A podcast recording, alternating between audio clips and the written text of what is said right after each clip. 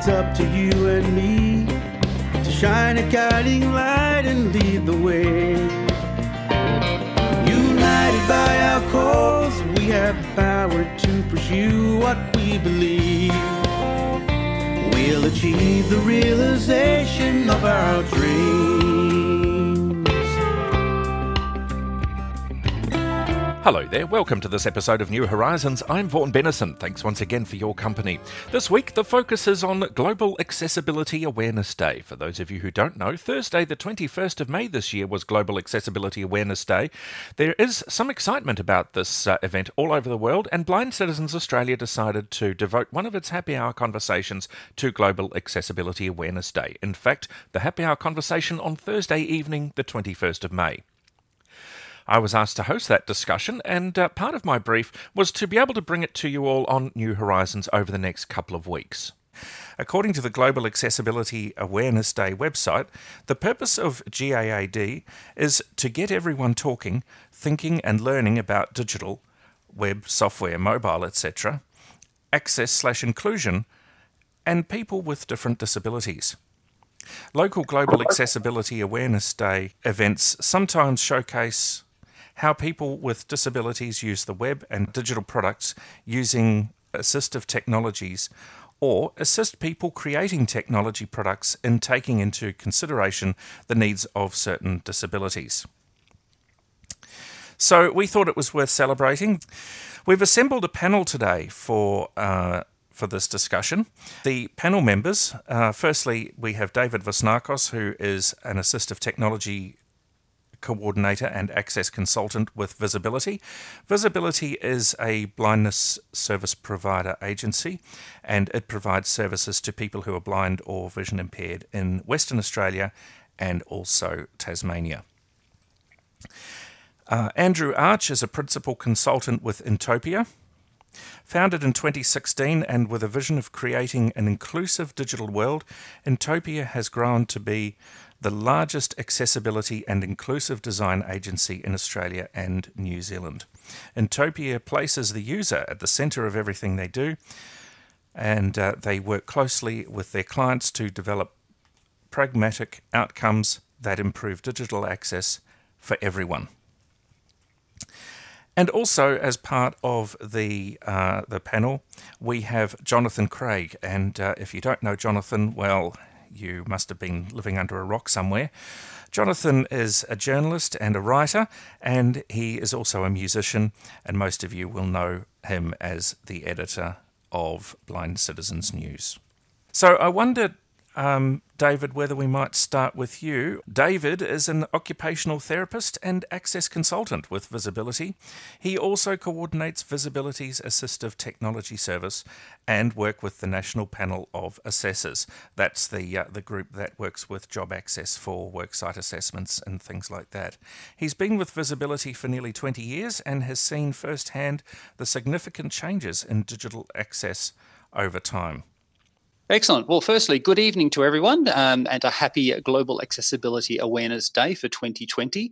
Uh, I do have to say, every year I get a little bit embarrassed uh, about the naming of this day. Now, that's only because I'm an occupational therapist, and the word digital actually refers to something completely different um, in terms of medical. So, no one actually calls themselves a digital access consultant. I often think of fingers you let your mind go wherever you want to. Um, for those people who haven't come across me before, if you've ever been to the Round Table Conference in the last couple of years, I'm usually the Master of Ceremonies and deal with everything AV. Uh, Vaughan's charged me with the task of actually talking about digital access, uh, pretty well about where we've been, where we are now, and where we think we're actually going. Um, in terms of the position that I've held, I've been lucky this is probably the best time to be alive to see all these changes in technology. Some of this stuff happened well before I was sort of out in the profession as an OT working this area, but I've been able to look back, reflect, and think, right, that's where the changes actually started. When I think about digital access, um, I like to think of it pretty well like surfing. Uh, I don't surf myself, but if you think about surfing on an unfamiliar break, you know, we've had over the last 20, 30, 40 years tsunamis here, there, and everywhere and then periods of no swell at all. Then we've had high quality waves and lots of repetition, and then those things that just dump you before you get to the beach. So since 1980s, if we look at digital access, we've had all sorts of different swells coming through in that time.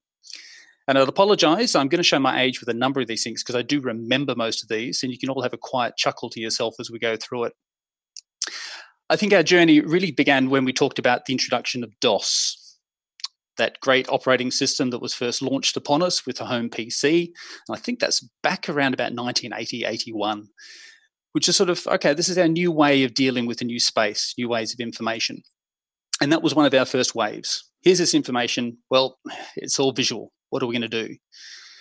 Then, of course, we had the wonderful mouse and what actually happened with that. So you could say, yeah, that gave us a little more control, but obviously, if someone with vision impairment, well, that's next to useless. What are we going to do? It's taken us some time before we could actually address those with the advent of JAWS. And I, Vaughan, I actually have found an original JAWS disk from back around that era, which I believe still works. Don't have the operating system for it. But the other thing in terms of access is considering, all right, not just about vision, but what are the differences been? So since that first computer came out and people have gotten over the idea of, all right, we've got a keyboard, we've got a mouse, what are the different methods of access have we got? What do we need to consider? So we've had things like generic QWERTY keyboard, we've had your large print keyboards, but then there's been other things like the uh, Dvorak, uh, D-V-O-R-A-K keyboard or a traditional ABC keyboard, which basically changes the whole layout of the keyboard of how you would actually use it. As we move ahead to now, well, I don't need to explain too much about what's going on with Windows and what's been going on with Mac. When we go back in time, you know, to make them accessible, we had to get things like ZoomText. We had to get things like JAWS. If we're going for head pointer control, we needed to access this, that, etc., etc. I've been actually quite amazed with what's actually flown on since then. Um, to the point whenever I talk about accessibility with people, I'm always talking about, well, have you actually looked at what's under the hood? What's actually already there that you can physically access? And you can't go by without thinking about phones or where we've been as well. Uh, and recently going through some of our archives, I found some of the old Nokias, for example, which remember that was the only way we could have an accessible phone. From memory, it cost about $1,500. Someone can correct me about that afterwards. Um, but the only way you can make it accessible is to have an extra $300, $400 piece of software on top of it. What's been particularly interesting is seeing how those have developed now. I know you can still get some of those. People are still swear black and blue. That's the best way to do it. And according to Nuance's website, they still sell the software, believe it or not. But um, I think we all know back in about 2007 from memory when the iPhone came through and suddenly, oh, here we go. We've got a phone that actually has a screen reader in it. And that was absolutely diabolical. I remember at the time when people were coming to me, because at that point I was trying to say, teach people how to do text messaging using the numeric keypad without any voice feedback, which I can tell you was particularly challenging. So when the iPhone came out with voiceover, suddenly, whoop, hang on, everything's changing adding on to that, now you've got Braille input and you've got Braille input straight onto the display. I'm just thinking there are a lot of major, major changes that are happening and happening really quickly over the last five odd years. And even the platform that we're using right now in terms of web conferencing, um, actually feel it's almost been a little bit of a leveler for a lot of people. I've talked about, okay, we have to go into this digital space, right? We all have to interact. How are we going to do it?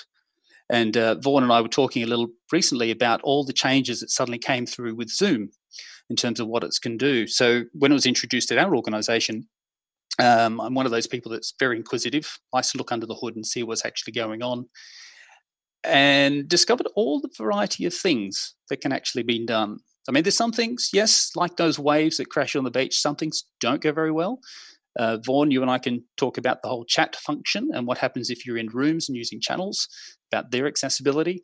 But people may not be aware, for example, if we were recording this meeting, we could have a complete transcript provided of it and captions for the sharing afterwards. If we had been brave, we could have actually had a live transcriber doing this meeting as we went through as well. And it's interesting that Zoom, for example, didn't have a lot of these features go back six months ago when suddenly we're all pushed upon this with the pandemic, them, Microsoft Teams, Google Hangouts, all the rest are all rapidly shifting to actually make their products more accessible for everybody. Now, it may sound as though I'm rushing. It's probably because I am. Um, but now we'd think about what's going on with the future. And I think we've already had an introduction to some of it courtesy of the pandemic. Uh, I assume everyone's heard of IoT or the Internet of Things, and we're already seeing that evolving. Airline kiosks, how we check in. There is more and more of reliance on that particular device to be the only interface you have with the airline. Now, what that's going to mean as we move past COVID and we all go back to flying again is is that actually going to be an accessible solution? What changes are they going to put in place? And I think Andrew is actually going to comment on this a little bit further. But the last future point, as I wrap up to here, that um, I've been following actually for the last 20 odd years, but in terms of digital access, it opens up lots and lots of questions, is the whole use of augmentative reality, virtual reality, mixed reality, cross reality, whatever you want to call it, that um, is actually being pushed at the moment. It hasn't hit the mainstream, but there's been, particularly with everyone working from home and people looking at how can we use virtual spaces, there's been a bit more of a concentrated focus on it, which for me sort of raises a number of different questions, which um, we've talked about at conferences in the past. For example, how are you going to feed in audio description to what is a live feed? How are you going to feed in captions into a live feed, into these type of environments? How is that actually going to be possible? What's really positive to know, though, is people like the W3C are actually starting to look at it and look at it now before it actually becomes the mainstream. David Vasnakos there, and we'll be hearing from the other panel members in future programs of New Horizons. If you'd like to find out more about Global Accessibility Awareness Day and some of the events that happen all over the world as a consequence of it, have a look on Google, Global Accessibility Awareness Day, you can search for. And uh, there is also a dedicated website. Again, you can look that one up using Google or your favourite search engine. Blind Citizens Australia is the united voice of Australians who are blind or vision impaired, and uh, we focus a lot on uh, equalising the playing field for people who are blind or vision impaired, particularly in regard to accessibility. And we advocate on behalf of people, as well as being a part of uh, interesting research projects and things like that. If you'd like to find out more about BCA, have a look at the website. If you'd like to donate to Blind Citizens Australia, you can find out how to do that on the website. There's a number of ways in which you can do it, and uh, if you're a member of BCA and you donate in our regular donation program, called BCA Backers, you can actually devote some of that uh, donation to the branch of which you are a member.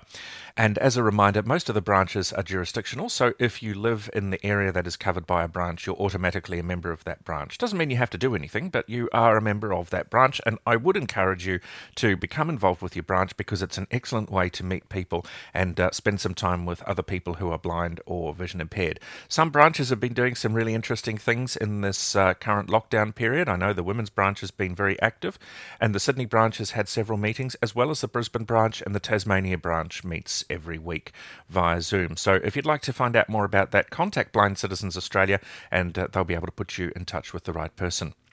If you'd like to contact BCA, 1800 033 660 is the telephone number, 1800 033 660. If you'd like to email bca at bca.org.au, bca at bca.org.au. My thanks to Blind Citizens Australia for suggesting and hosting this happy hour conversation that we're featuring in these episodes of New Horizons, and my thanks also to the organisations and to the panel members who have partnered with us to bring this discussion. There's David Vasnakos from VisAbility, Andrew Arch from Intopia, and Jonathan Craig as well, who is, of course, the editor of Blind Citizens News. I'll talk to you again next week. We'll